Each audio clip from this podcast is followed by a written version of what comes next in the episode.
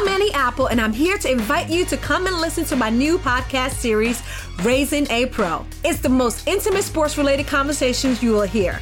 Each week, we explore the journeys of some of your favorite NFL players through the eyes of those that know them best. From Joe Burrow, DeAndre Hopkins, Myles Garrett, Ezekiel Elliott, Nick and Joey Bosa, just to name a few. With exclusive insights and information, we leave no stone unturned. Subscribe now to Raising a Pro on your favorite podcast app. HT Smartcast. You are listening to a Mint production brought to you by HT Smartcast. This is Mint Light Morning Shot, and I am Shohini Sen. Good morning. Here's a roundup of the news you can use before you start your day. Lebanese authorities began enforcing an 11 day nationwide shutdown and round the clock curfew on Thursday, hoping to limit the spread of coronavirus infections spinning out of control after the holiday period. For the first time, residents were required to request a one hour permit to be allowed to leave the house for emergencies, including going to the bakery, pharmacist, doctor, hospital, or airport. Meanwhile, Germany, Britain, and the Netherlands indicated strict COVID 19 curbs would last into early February, and Italy said it would extend its state of emergency to the end of April.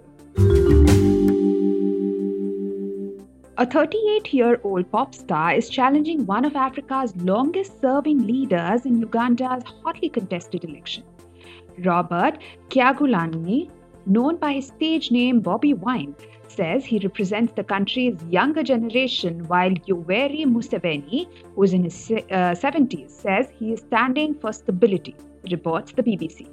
The campaign has been marred by serious violence, which has seen dozens of people being killed. The government has ordered a block on all social media.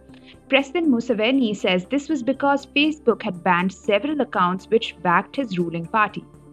Ugandan police say they will deploy officers on rooftops of the capital, Kampala, on election day. President Museveni is seeking his sixth elected term in office after 35 years in power. Campaigning had been banned in the capital Kampala and several other districts. The opposition says this is because it is popular in those areas, but the government says it was to prevent the spread of COVID 19. Matteo Renzi, who as Prime Minister once enthused Italians and foreign observers with his promises of reform, is now among the country's most unpopular figures.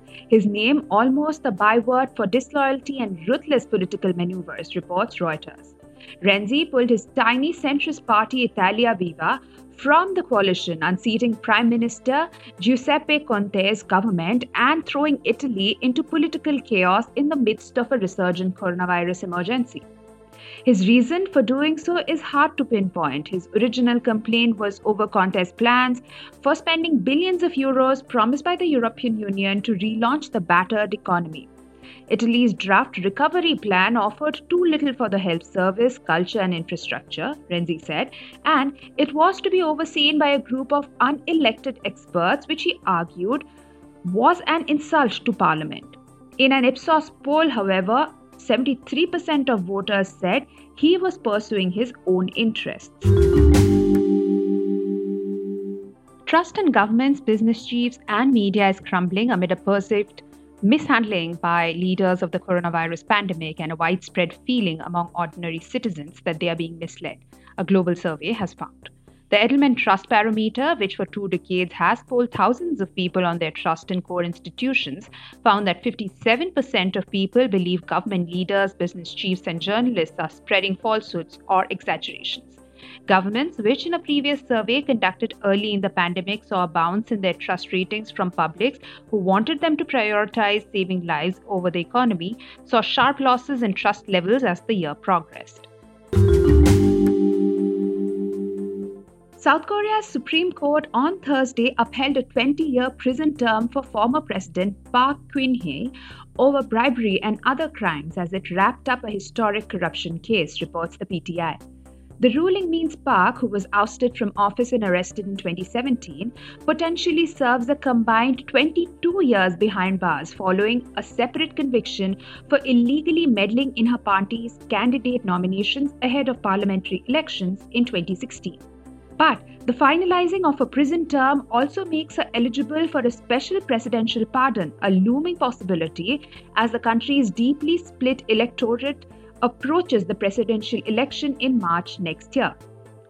Park was convicted of colluding with her longtime confidant Choi Soon Sil to take millions of dollars in bribes and extortion from some of the country's largest business groups, including Samsung, while she was in office from 2013 to 2016. Archaeologists have discovered the world's oldest known animal cave painting in Indonesia, a wild pig, believed to be drawn some 45 500 years ago. According to BBC, painted using dark red ochre pigment, the life size picture of the Sulawesi warty pig appears to be part of a narrative scene. The picture was found in the Leang Tedongnge cave in a remote valley on the island of Sulawesi. It provides the earliest evidence of human settlement of the region. The people who made it were fully modern, they were just like us, they had all of the capabilities and the tools to do any painting that they liked, said Maxim Aubert, the co author of the report published in Science Advances Journal. A dating specialist, Aubert has identified a calcite deposit that had formed on top of the painting and used uranium series isotope dating to determine that the deposit was 45,500 years old. You're listening to Mint Light Morning Shot with Shohini Sen. You can reach out to me on Twitter at Shohini Sen or on Facebook and Instagram at HT Smartcast. And to listen to more such podcasts, do log on to htsmartcast.com. This was a Mint production brought to you by HT Smartcast. HT Smartcast. Apple, and I'm here to invite you to come and listen to my new podcast series, Raising a Pro. It's the most intimate sports related conversations you will hear.